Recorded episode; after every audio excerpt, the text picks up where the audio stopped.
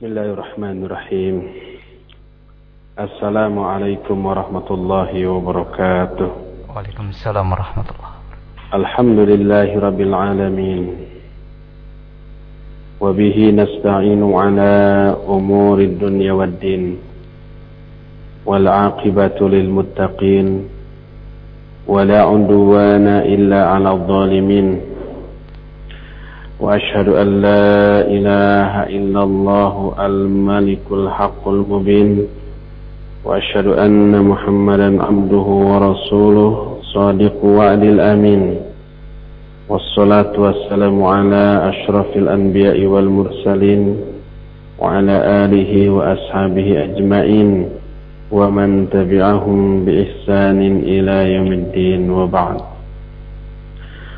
فإن أصدق الحديث كتاب الله وخير الهدي هدي محمد صلى الله عليه وآله وسلم وشر الأمور محدثاتها وكل محدثة بدعة وكل بدعة ضلالة وكل ضلالة في النار Ikhwati fillah Azakumullah baik jamaah yang ada di Masjid Al-Furqan ini Ataupun para pendengar Radio Roja di mana saja Anda berada Alhamdulillah Kita berjumpa kembali Untuk melanjutkan Kajian Syarah Al-Usul As-Salasah pada pertemuan yang lalu, pembahasan kita sudah sampai pada pembahasan rukun iman yang kelima, yaitu iman kepada hari akhir. Dan iman kepada hari akhir tersebut sudah kita jelaskan mencakup beberapa poin. Pertama, beriman kepada tanda-tanda kiamat. Kita sudah menjelaskan ada empat tanda-tanda kiamat. Tiga di antaranya tanda-tanda kecil, satu tanda besar ada tanda-tanda kecil bagi kiamat, ada tanda-tanda besar. Tanda-tanda kecil ada tiga. Pertama tanda kecil yang sudah terjadi dan tidak akan terjadi lagi. Ini sudah kita terangkan. Kedua, tanda-tanda kecil yang sudah terjadi dan masih tetap terjadi dan terus berulang terjadinya sampai pada masa yang Allah tetapkan. Di antara tanda-tanda kiamat yang sudah terjadi dan masih tetap terjadi sudah kita terangkan kemarin munculnya para dajjal yang seluruhnya mengaku nabi, nabi-nabi palsu kita sudah terangkan di zaman Nabi SAW dan para sahabat muncul Usailamah Al-Kadzab. Pada zaman eh, sahabat masih hidup muncul Al-Aswad. Muncul pada zaman tabi'in Mukhtar As-Saqafi. Dan seterusnya sampai pada zaman kita ada Mirza Ghulam Ahmad yang juga sudah mati. Pengikutnya masih banyak termasuk di Indonesia. Itu pengikut Nabi palsu. Dan banyak lagi nabi-nabi palsu lain seluruhnya disebut Dajjal. Dan itu termasuk tanda kiamat. Sebagaimana Nabi Shallallahu Alaihi Wasallam hadis dari Abu Hurairah radhiyallahu an. Dalam Sahih Bukhari dan Sahih Muslim beliau menyatakan la taqumus sa'atu hatta yub'atha dajjalun kadzabun qaribun min salasin kullun yaz'umu annahu rasulullah. Tidak akan terjadi kiamat sebelum muncul dajjal-dajjal pendusta kira-kira 30 orang seluruhnya mengaku bahwa mereka itu utusan Allah. Ini disebut dajjal-dajjal kecil. Sebab dajjal besarnya nanti termasuk tanda besar bagi kiamat. Dalil-dalil tentang hal ini sudah kita terangkan. Termasuk juga yang kedua kemarin sudah kita jelaskan adalah bila seorang hamba sahaya wanita telah melahirkan tuannya. Makna dari hal itu pun sudah kita terangkan. Ada dua setidak-tidaknya makna yang sudah kita jelaskan. Pertama, hukukul walidain. Itu makna atau kiasan dari menyakiti kedua orang tua, terutama ibu. Dan yang kedua, makna hakiki bahwa nanti di akhir zaman akan ada lagi hamba sahaya. Kemudian melahirkan anak dari tuannya anaknya merdeka ibunya tetap hamba sahaya dan ibunya menjadi hamba bagi anaknya anaknya menjadi tuan bagi ibunya. Kita teruskan kepada masih tanda-tanda kiamat yang sudah terjadi dan masih tetap terjadi dan mungkin akan terjadi di beberapa waktu yang akan datang. Di antara tanda-tanda kiamat yang sudah terjadi dan masih terjadi adalah munculnya fitnah. Seorang muslim yang soleh yang istiqamah di atas agama yang Allah turunkan. Dan umat yang solihah yang juga istiqamah di atas agamanya. Maka selaras dengan kualitas ini iman yang dimilikinya Allah pun akan memberikan berbagai ujian dan cobaan. Makin hebat imannya makin hebat ujian dan cobaan yang akan Allah berikan kepada mereka. Dan ujian ini bisa berupa munculnya fitnah. Munculnya fitnah dengan ragam fitnah yang bervariasi termasuk di antara tanda-tanda kiamat sebuah hadis yang diterima dari Anas bin Malik radhiyallahu an. Rasul sallallahu alaihi wasallam bersabda, "Yakunu baina yaday sa'ah fitanun." Akan terjadi menjelang hari kiamat beberapa fitnah. Yusbihu ar-rajulu mu'minan wa yumsi kafira wa yumsi mu'minan wa yusbihu kafira yabi'u aqwamun dinahum bi'aradin minad dunya. Kata Nabi SAW menjelang kiamat akan terjadi beberapa fitnah. Fitanin, jamak dari fitnah. Pada zaman itu pagi hari seseorang mukmin, tapi sore harinya sudah menjadi kafir. Sore harinya mukmin, pagi harinya menjadi kafir. Ini saking dahsyatnya fitnah yang terjadi saat itu. Sehingga dalam waktu satu hari saja akidah orang sudah berubah. Karena fitnah yang luar biasa. Yabi'u aqwamun dinahum bi'aradi minad dunya. Orang-orang menjual agama mereka demi kepentingan duniawi. Karena tergiur dengan godaan duniawi, agamanya, agamanya pun dijual makna dijual dikorbankan dilanggar sekedar untuk meraih kesenangan duniawi. Hadis ini dikeluarkan oleh Imam At-Tirmidzi dalam kitab sunannya. Lalu Imam At-Tirmidzi menyatakan hadis ini hasan sahih. Dan hadis ini bisa kita lihat dalam kitab Jamiul Usul juz yang ke-10 halaman 383 dengan sanad yang sahih.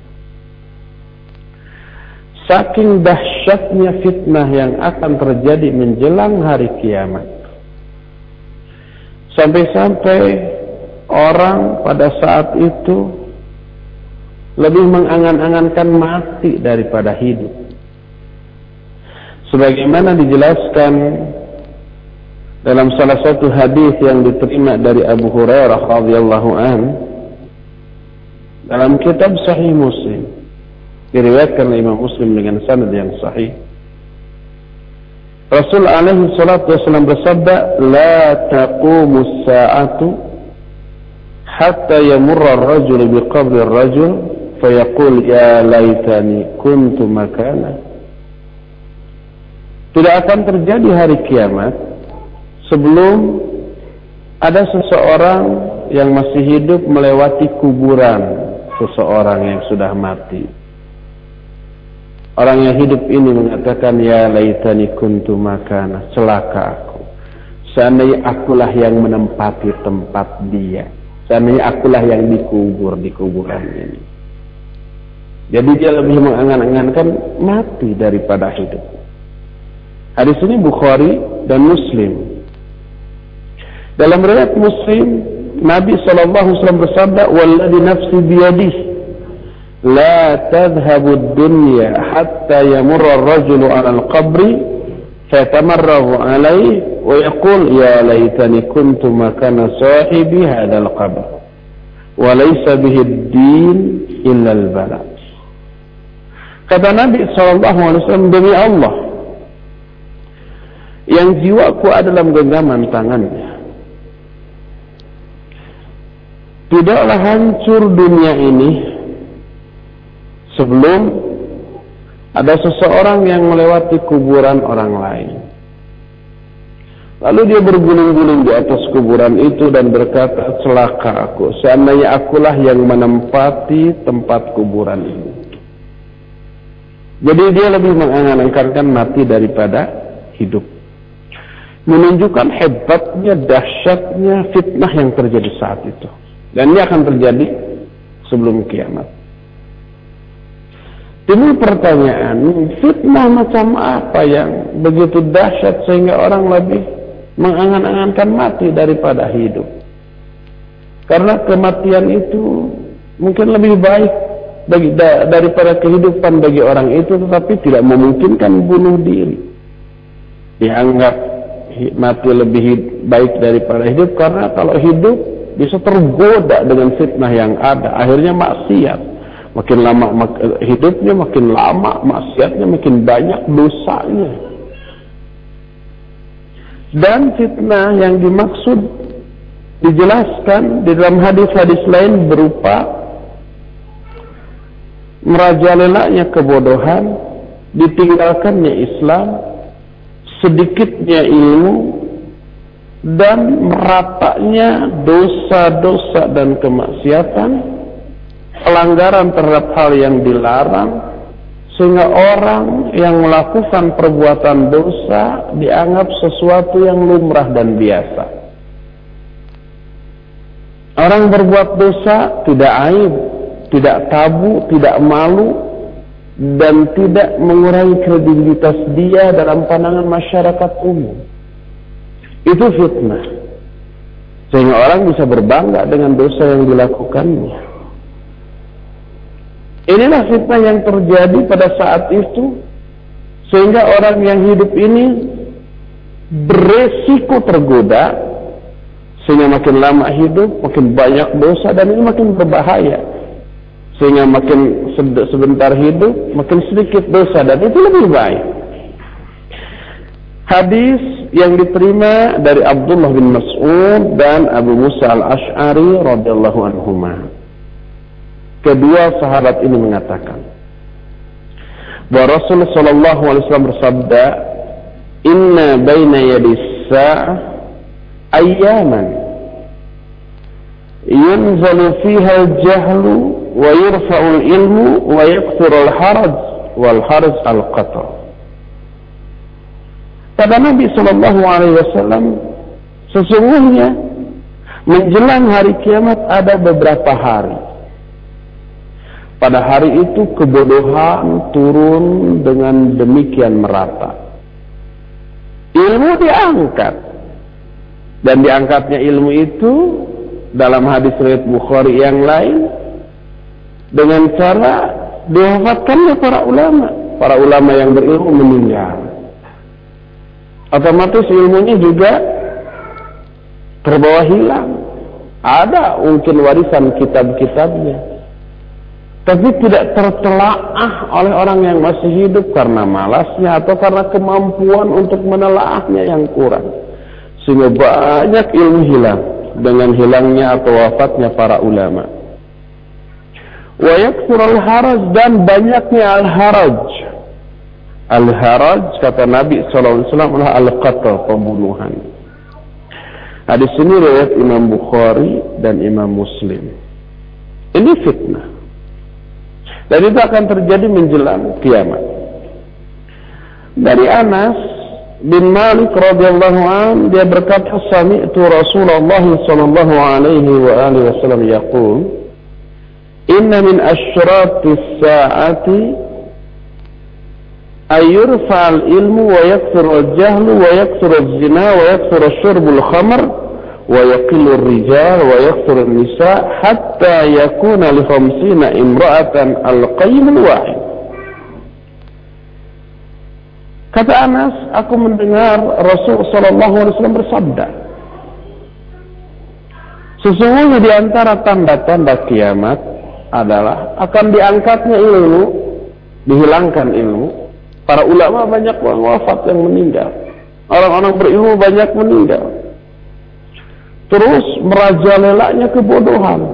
Kebodohan merajalela.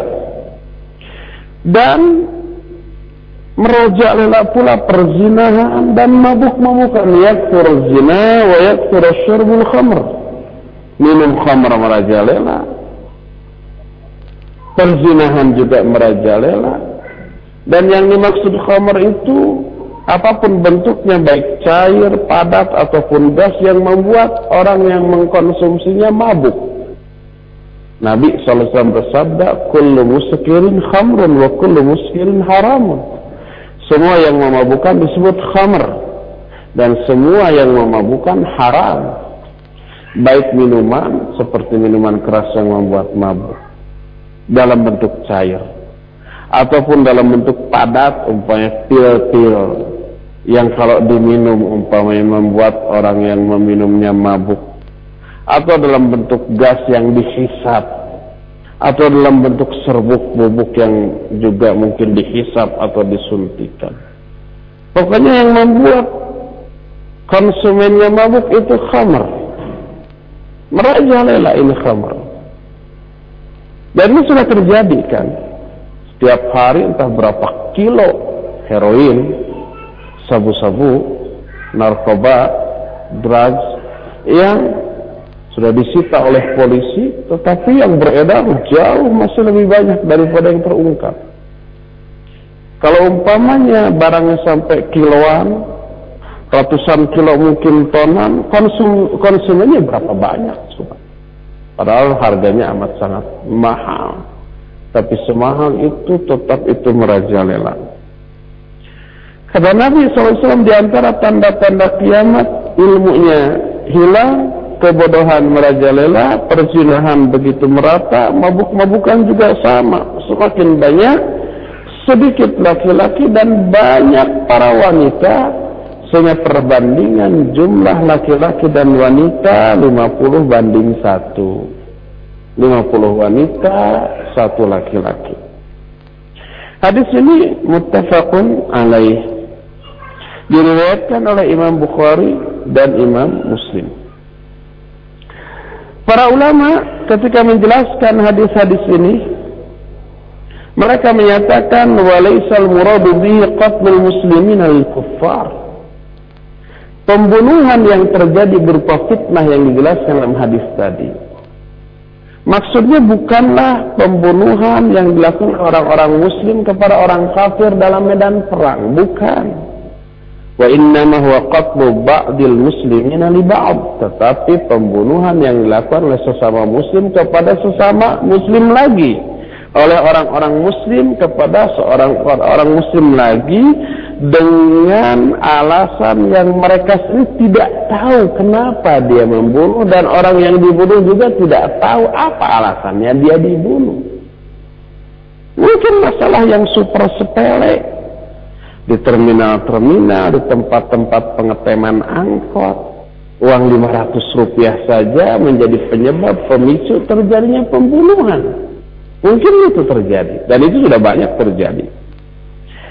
Hadis yang diterima dari Abu Musa al-Ash'ari radhiyallahu an menyatakan bahwa Nabi alaihi salatu wasallam bersabda, "Inna baina yaday sa'ati al-haraj." Sesungguhnya menjelang hari kiamat akan ada al-haraj. Qalu wa mal haraj? Para sahabat bertanya, apa al-haraj itu ya Rasulullah?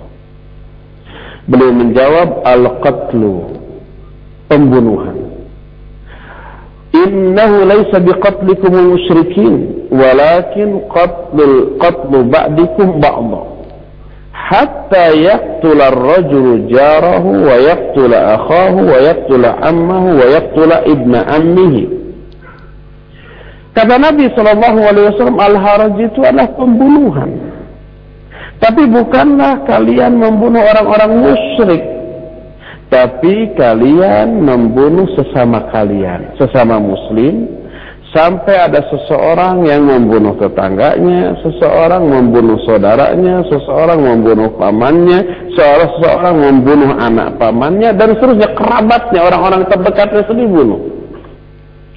Para sahabat bertanya, Wa ma'ana ukuluna ya yauma idzin wahai Rasul apakah kita pada saat itu masih berakal enggak? Ke mana akal-akal kita? Kata Nabi sallallahu alaihi wasallam, "Innahu la tunzau ahli zaman." Akal orang-orang pada zaman itu sudah dicabut. Maknanya dicabut bukan berarti gelo. Bukan berarti edan. Bukan berarti majnun. Tapi akalnya tidak difungsikan lebih didominasi oleh emosi akalnya diletakkan mungkin di lututnya emosi yang dikedepankan. Sehingga bukan engke nak kumaha tapi kumaha engke bukan nantinya bagaimana tapi gimana nanti. Kalau nanti bagaimana berarti mendahulukan akal dia daripada emosi. Tapi kalau ah gimana nanti? Emosi lebih dahulu daripada akal. Kata Abu Hurairah Rasul sallallahu alaihi wasallam bersabda والذي nafsi بيده لا يأتين على الناس زمان لا يدري القاتل في أي شيء قتل ولا يدري المقتول على أي شيء قتل. Hadis ini sahih riwayat Imam Muslim dalam kitab sahihnya. Sana dia sahih. Kata Nabi SAW, demi Allah yang jiwaku berada dalam genggaman tangannya, Sesungguhnya pasti akan datang suatu zaman kepada manusia. Pada zaman itu orang yang membunuh tidak tahu atas dasar apa dia membunuh dan orang yang dibunuh pun tidak tahu karena alasan apa dia ini dibunuh. Jadi masalahnya sepele. Para pemuda berpapasan di jalan, saling tatap aja. Sudah itu aja sudah bisa menjadi alasan untuk atau penyebab terpicunya peristiwa pembunuhan. Saling tatap, yang ditatap merasa jaga ngapain lu natap-natap gue. Yang dibentak begitu emosinya muncul. Mata-mata gue apa urusannya sama lu kan gitu. Dar galunan. Dar itu artinya pro terjadilah pertempuran sengit. Seluruh jurusnya dikeluarkan, mati dua-duanya. Pembunuhan terjadi tanpa sebab yang rasional, yang masuk akal. Tanpa sebab yang layak untuk diperjuangkan atau untuk menjadi penyebab terjadinya sebuah pembunuhan. Itu semuanya merupakan fitnah yang kelak akan muncul menjelang hari kiamat. Dan fitnah seperti itu sudah terjadi dan masih terjadi dan mungkin akan tetap terjadi di masa-masa yang akan datang entah sampai kapan sebagaimana yang dikehendaki oleh Allah Subhanahu wa taala. Dan ada beberapa contoh fitnah yang sudah terjadi. Fitnah pertama adalah pembunuhan terhadap khalifah ketiga sahabat Utsman bin Affan radhiyallahu anhu.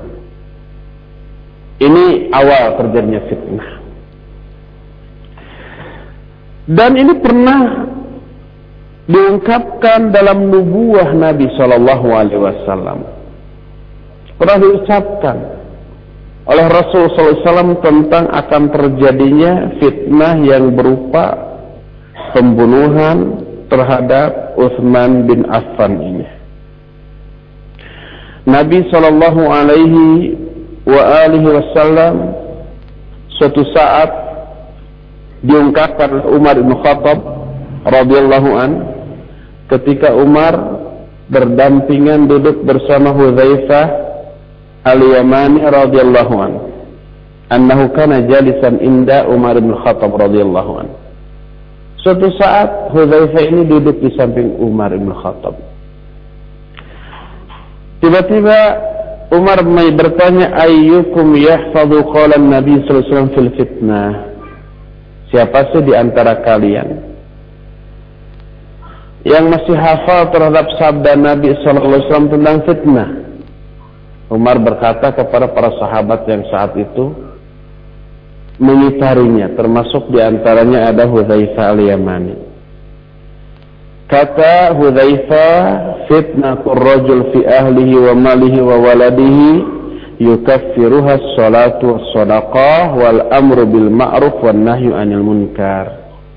Kata Hudzaifah, fitnah yang dilakukan oleh seseorang terhadap keluarganya, hartanya atau anaknya itu akan terhapus dosanya oleh salat, oleh sedekah, oleh amar ma'ruf, nahi munkar. Itu kata Hudzaifah.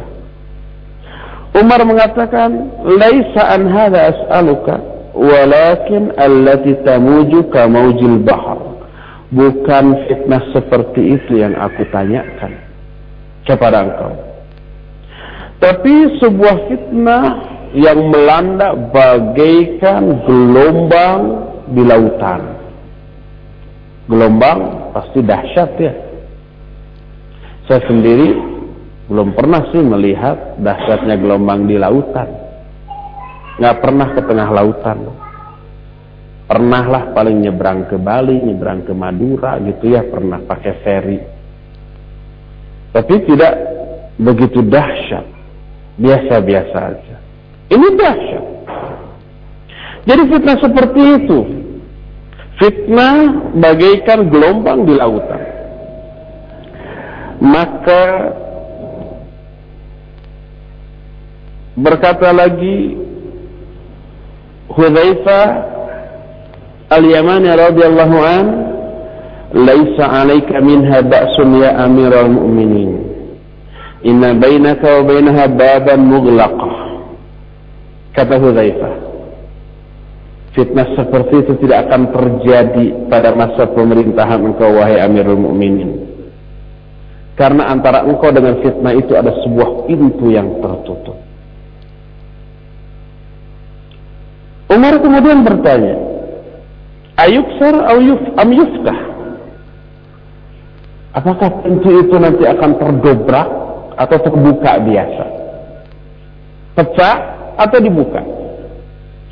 Hudzaifah menjawab bal yuksar, akan pecah terdobrak. Umar kemudian menyatakan idan la yughlaqu abadan. Kalau sudah pecah tidak akan pernah tertutup lagi. Pintu ya kalau dibuka masih bisa ditutup lagi. Tapi kalau kata orang Sunda parantos rujad, kan rujak. Rujad pakai D. Rujad itu artinya pintunya udah rusak. Copot dari engselnya tuh itu namanya rujad pakai D bukan K kalau sudah rujad tidak akan bisa ditutup lagi dong selamanya. Kultu aja. Aku menjawab iya kata Hudzaifah. Kulna li Hudzaifah. Kami para sahabat ini bertanya kepada Hudzaifah Akana Umar ya'lamul bab? Apakah Umar Tahu nggak yang dimaksud pintu? Dalam hadis tadi itu apa? Kata Hudzaifah, "Na'am. Kama ya'lamu anna duna qadim laila." Ya tahu sebagaimana dia mengetahui bahwa besok akan ada malam lagi. Ini sebuah apa ya? obrolan antara dua orang yang berilmu yang mungkin tidak terfahami isi obrolannya oleh sahabat lain. Yang dimaksud pintu itu apa dan fitnah itu apa. Ternyata kemudian para ulama menyatakan bahwa yang dimaksud fitnah itu adalah pembunuhan dan perpecahan dan yang dimaksud dengan pintu itu adalah Umar ibn Khattab radhiyallahu anhu. Umarnya kan terbukti terbunuh. Dan Umarlah pintu yang menghalangi terjadinya fitnah itu. Begitu Umar sudah terbunuh, dibunuh ketika mengimami salat subuh kaum muslimin, maka setelah itu fitnah menerpa kaum muslimin secara dahsyat dan awal terjadinya fitnah itu adalah pembunuhan Utsman bin Affan radhiyallahu an sampai muncul peperangan besar antar sesama kaum muslimin yang terbaik pada masanya yaitu para sahabat dengan sesama sahabat mereka. Sebuah hadis dari Abu Hurairah radhiyallahu an, Rasul alaihi salatu wasallam bersabda, "La taqumu as-sa'a hatta taqtatila fi'atan 'azimatan wa takunu bainahuma maqtatalah 'azimah wa da'wahuma wahidah." Hadis ini diriwayatkan oleh Imam Bukhari dan Imam Muslim dalam dua kitab sahihnya. Kata Nabi SAW, tidak akan terjadi kiamat sebelum dua kelompok besar berperang. Keduanya melakukan perang yang dahsyat dan besar, padahal pengakuan kedua-duanya sama, yaitu satu, yaitu sama-sama Muslim. Ini fitnah pertama yang muncul dalam sejarah Islam. Fitnah yang kedua munculnya khawarij. Dan khawarij merupakan penyebab terpecah belahnya dan teralirkannya darah kaum muslimin oleh pedang sesama kaum muslimin. Karena khawarij itu menganggap ibadah terhadap aktivitas pembunuhan yang dilakukan kepada sama kaum muslimin. Khawarij itu salah satu prinsipnya beranggapan seorang muslim yang melakukan dosa besar itu kafir. Dia keluar dari Islam. Apa pun bentuk dosa besar itu. Tidak melaksanakan aturan Allah dalam satu perkara, kafir dia. Kata Khawarij berdasarkan ayat wa lam yahkum bima anzalallahu faulaika humul kafir siapa orang yang tidak menghukum dengan hukum yang diturunkan oleh Allah maka dia kafir oleh karena itu seluruh aturan Allah adalah hukum Allah kalau tidak dilaksanakan kafir berdasarkan ayat ini dan kalau kafir halal darahnya untuk dibunuh halal hartanya untuk dirampas dan mereka menganggap ibadah terhadap hal itu. Bayangkan kalau sudah seperti itu. Bunuh orang semaunya dan menganggap ibadah. Bros, bros, bros saja. Maka ini menimbulkan fitnah yang amat sangat besar di kalangan kaum muslimin. Rasul Shallallahu Alaihi Wasallam pernah mengatakan akan munculnya kelompok yang seperti ini. Sebuah hadis yang bisa kita dapatkan dalam kitab Sahih Al-Jami' Al-Saghir Rasul SAW menyatakan saya khruju فيها في آخر الزمان قوم أحداث الأسنان سفهاء الأحلام يقولون من قول خير البرية يقرؤون القرآن لا يجاوزها ناجرهم يمرقون من الدين كما يمرق السهم من الرمية. فإذا لقيتموهم فاقتلوهم وإن في قتلهم أجرا لمن قتلهم إن الله يوم القيامة. Kata Nabi SAW akan keluar akan muncul di akhir zaman suatu kaum ciri-cirinya ahdasul asnan. Usianya masih muda belia. Para ABG atau para pemuda gitu ya. Yang semangat juangnya tinggi, giroh keislamannya luar biasa, buta tulang, buta daging, buta segala-galana, termasuk semangatnya, sufahaul ahlam. Tapi pikirannya pendek, bodoh, sufaha. Yaquluna min qawli khairil bariyah mereka berkata dengan ucapan khairil bariyah. Khairil bariyah itu Rasul sallallahu alaihi. Berbicara tentang hadis Yaqrauna Al-Quran, mereka juga bicara tentang Al-Quran. Membaca Al-Quran. Tapi apa yang terjadi? Ialah yujawizu hanajirahum. Bacaannya itu tidak melewati tenggorokannya, cuma di mulut.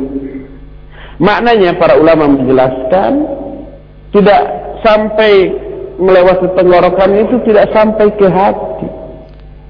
Makna tidak sampai ke hati pemahaman terhadap Al-Quran yang dia baca itu super keliru. Karena hati fungsinya memahami. Al-Quran menyatakan, lahum kulubun la biha. Mereka punya hati, tapi hati itu tidak dipakai untuk memahami. Ini fungsi hati kata Syekhul Islam Ibn Taimiyah untuk memahami.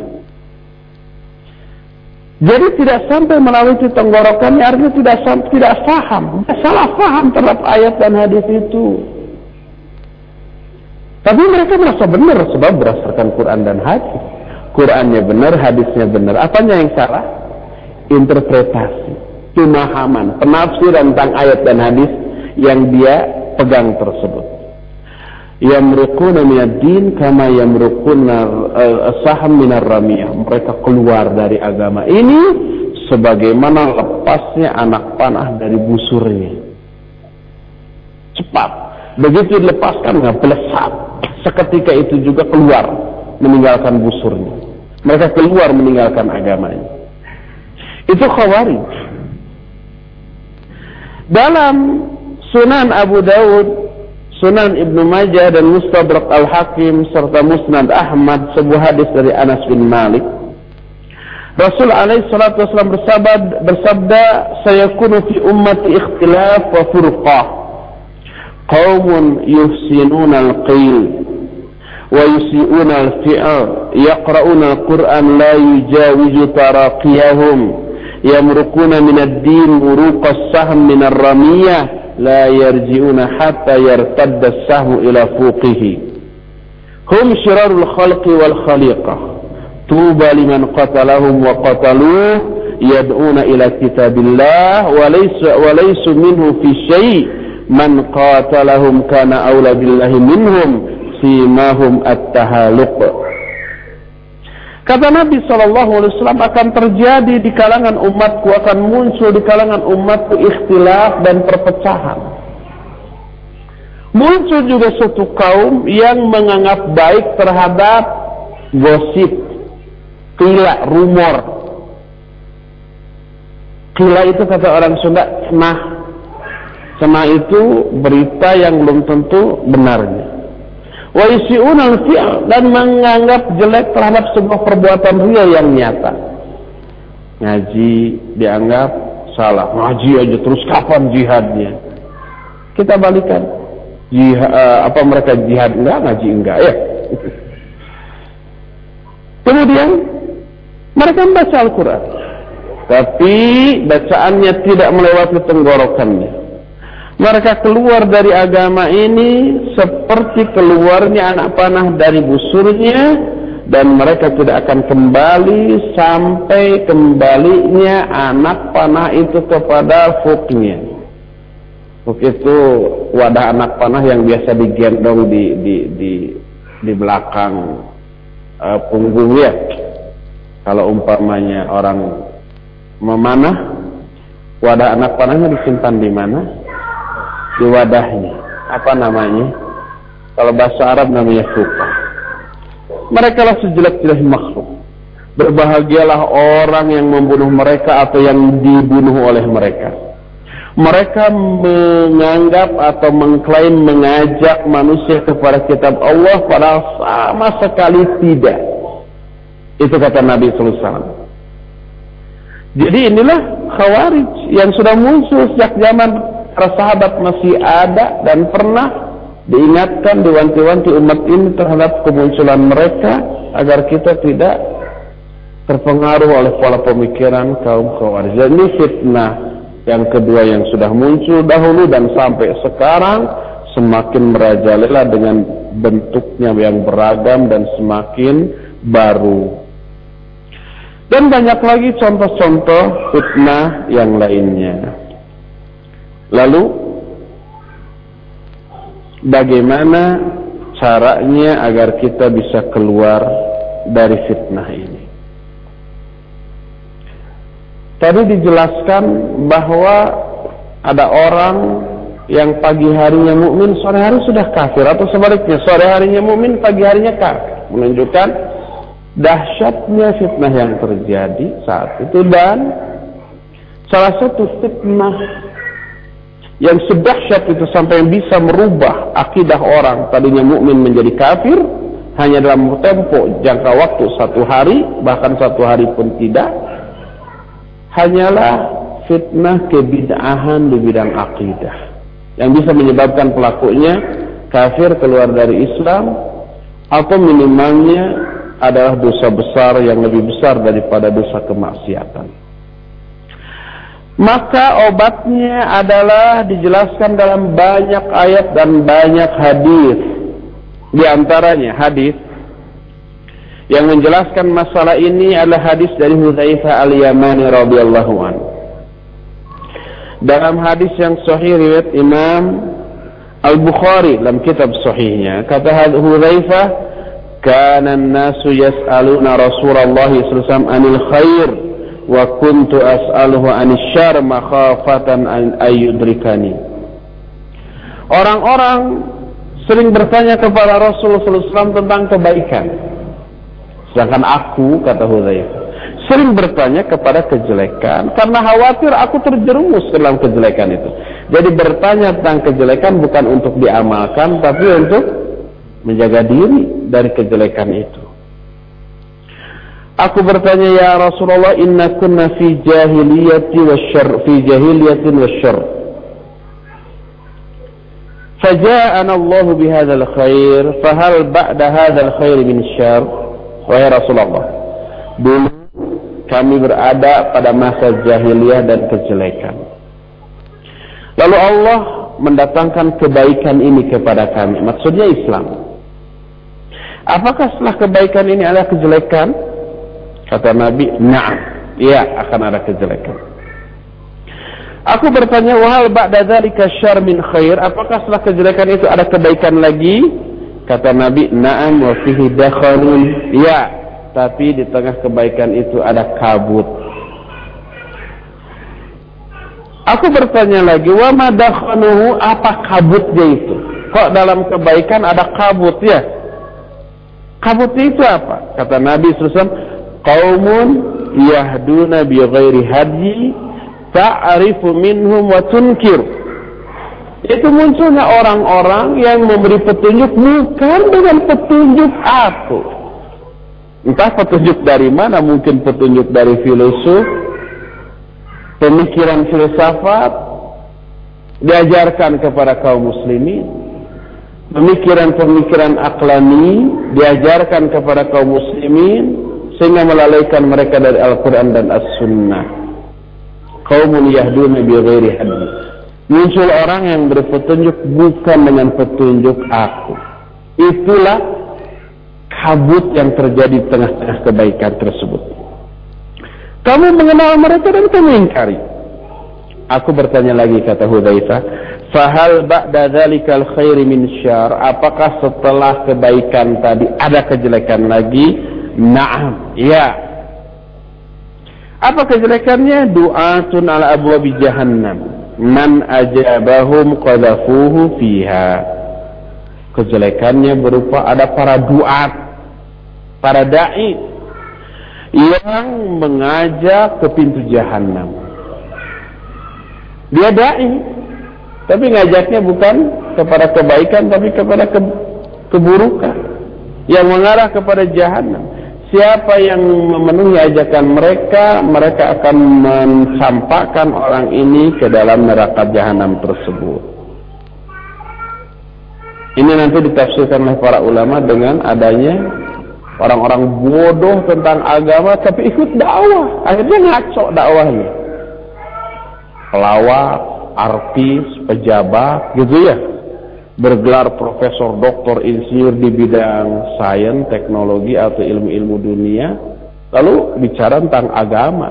Dia profesor, doktor, insinyur itu di bidang dunia, tapi di bidang agama dia awam. Tapi didengar karena gelarnya. Karena gelarnya panjang, lebih panjang dari namanya. Oh, bicara apa pun dianggap benar. Padahal ngaco. Akhirnya jilbab dikatakan sebagai budaya Arab dan bukan bagian dari ajaran Islam. Cuma ya, jenggot dan gamis disebutnya sunnah Abu Jahal, bukan sunnah Nabi karena Abu Jahal ini pakai jenggot dan pakai gamis. Itu orang-orang yang bodoh tentang agama. Dikatakan umpamanya seperti di Mesir sekarang sudah mau diundang-undangkan ada pelarangan cadar dan jilbab karena tokoh-tokoh agama di Mesir itu bukan tokoh-tokoh agama sebenarnya, tapi tokoh-tokoh sekuler kemudian berbicara tentang agama dengan sekularisme yang difahaminya. Lalu menyimpulkan jilbab itu adalah budaya Arab, bukan bagian dari Islam. Dan mau diundang-undangkan oleh negara sehingga orang yang berjilbab nanti dihukum. Bisa-bisa seperti itu doa ala abwabi jahannam.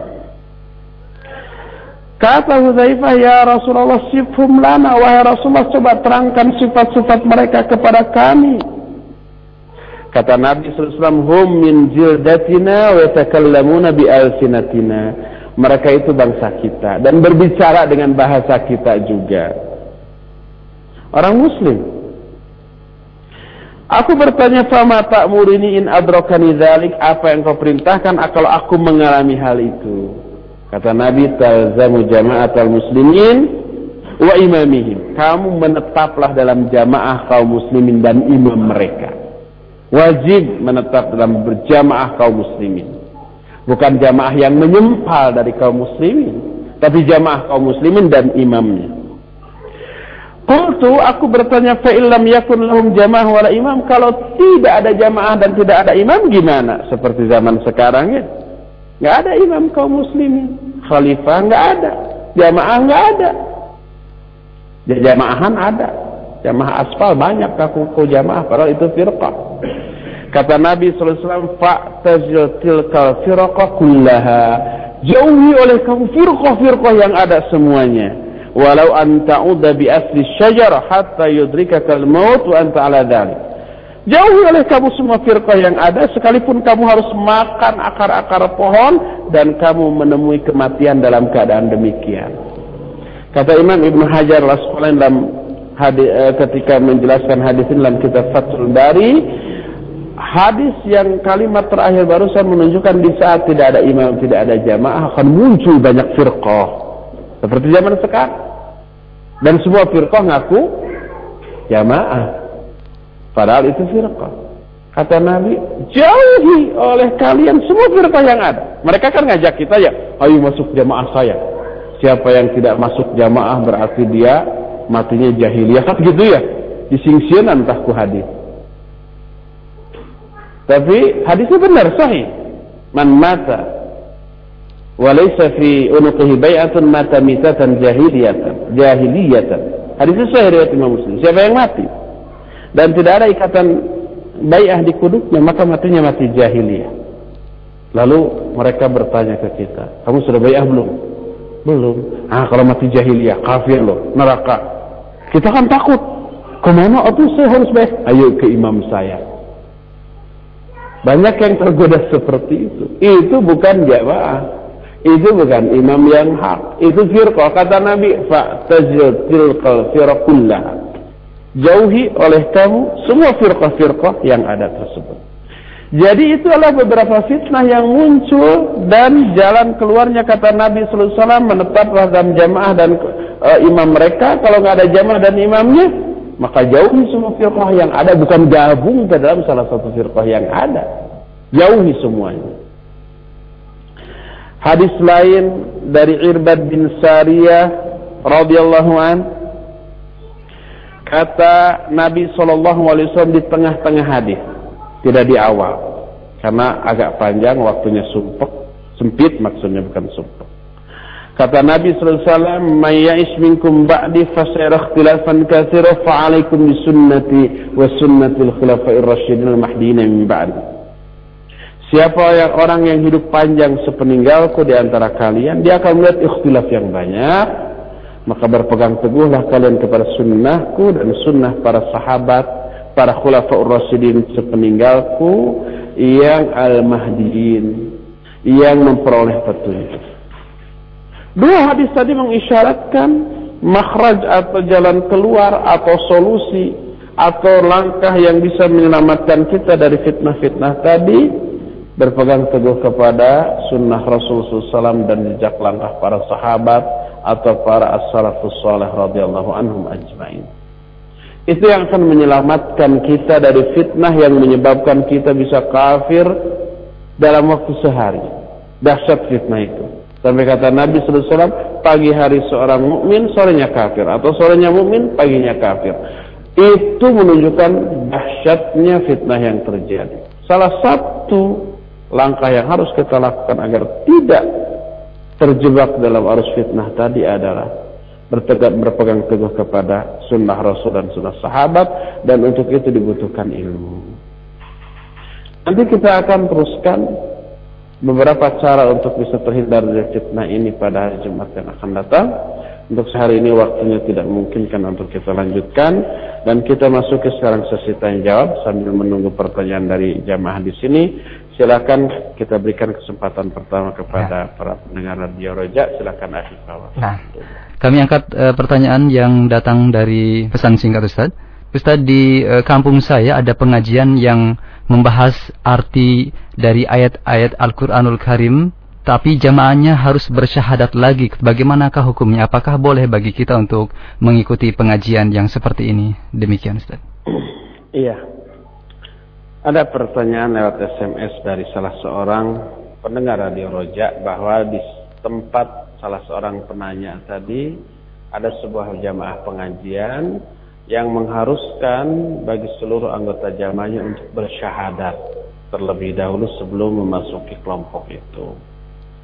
Bagaimana hal yang sebenarnya? Iya, mungkin itu disebut juga kelompok syahadatain ada muncul atau mungkin saja kelompok lain yang tidak menamakan diri dengan kelompok syahadat lain tapi mengharuskan orang-orang yang memasuki kelompok ini untuk bersyahadat kembali. Ada beberapa kemungkinan. Pertama, syahadat itu diniatkan sebagai syahadat masuk Islam. Sehingga dianggap orang yang belum masuk ke dalam kelompok mereka dianggap belum Islam. Dan ini salah satu pemahaman yang sangat berbahaya karena menganggap di luar kelompoknya adalah bukan Islam. Makanya kalau mau masuk kelompok mereka syahadat dulu baru diterima sebagai muslim. Dalil mereka adalah dalil yang umum bahwa rukun Islam yang pertama apa? Dua kalimat syahadat. Dan mereka memahami dua kalimat syahadat itu harus diungkapkan oleh semua orang, termasuk orang yang sudah lahir dari kalangan keluarga muslim. Sebelum sholat, zakat, saum, haji, harus syahadat dulu.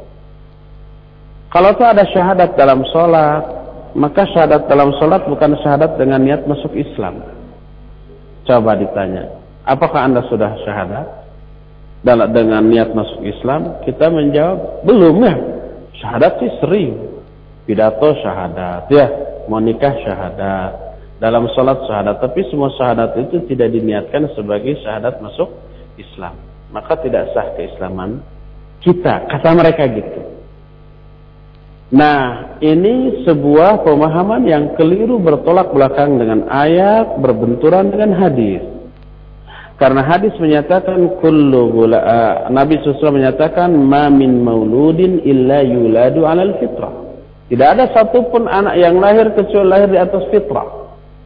Hadis ini sahih Bukhari dari Abu Hurairah. Kata Abu Hurairah, "Atadruna ma fitrah?" Tahu nggak kalian apakah fitrah itu? Dia menyatakan fitrah itu Islam. Allah menyatakan dalam surah Ar-Rum ayat 30, fa'aqim wajhaka lid-dini hanifah fitratallahi allati fatara nasa 'alaiha hadapkan wajahmu kepada agama yang lurus agama yang lurus itu Islam fitratallahi allati 'alaiha itulah Islam ini fitrah Allah yang Allah telah menciptakan semua manusia di atas fitrah itu.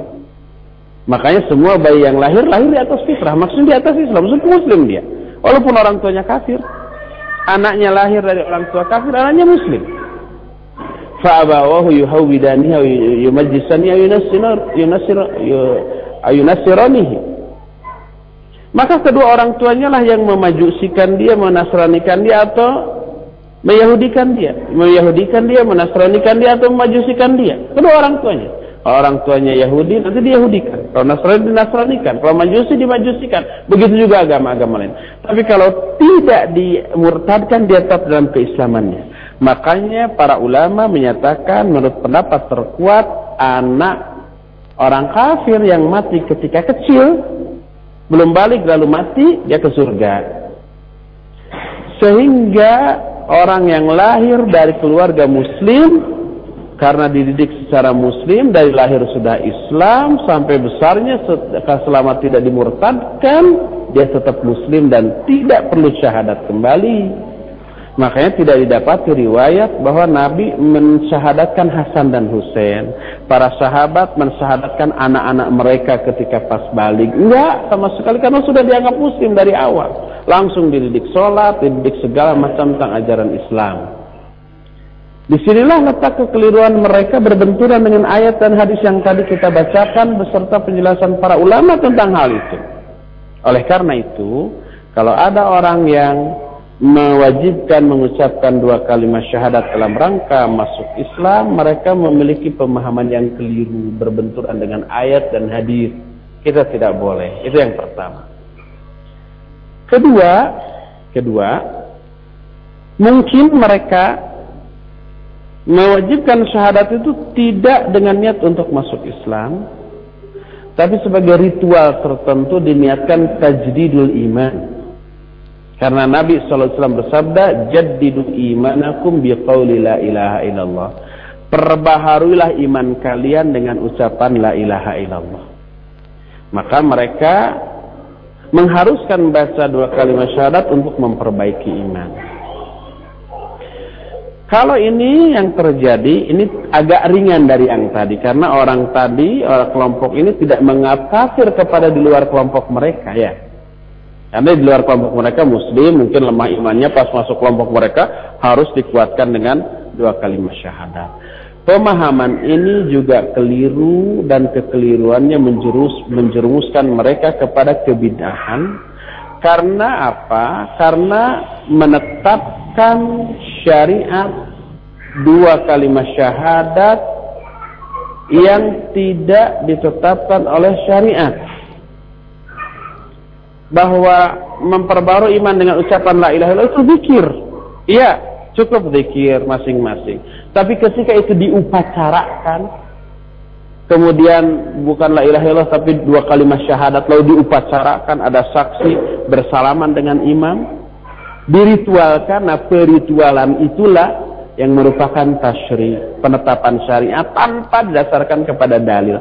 Apakah dulu Nabi SAW kepada para sahabatnya menyatakan, eh hey, ayo per, perbaharui iman kalian dengan mengucapkan dua kalimat syahadat sambil bersalaman dengan saya, ayo. Apakah begitu? Tidak. Tidak ada satupun nas tentang hal itu.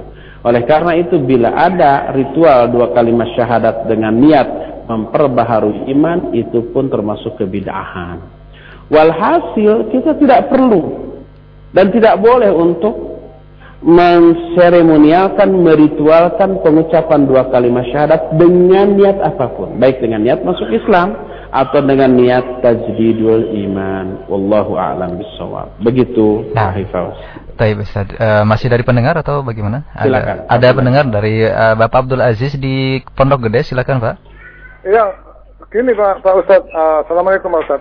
Waalaikumsalam warahmatullahi uh, ini apa itu baru-baru ini saya dengar dari televisi katanya tahun 2012 hmm. itu jatuh hari kiamat katanya. Ya, tanggal 12 bulan 12 begitu. 12 ya. ya. Tahun apa? 2012. 2012. Nah, Taib. Ya, Bagaimana menyikapi hal ini begitu Pak ya? Ada ada apa gimana itu? Iya, Taib. Ya, Terima kasih Bapak. Masyarakat Islam itu. Iya. Iya, iya, iya. Terima kasih Bapak. Silakan. Pondok gede ya. Nah.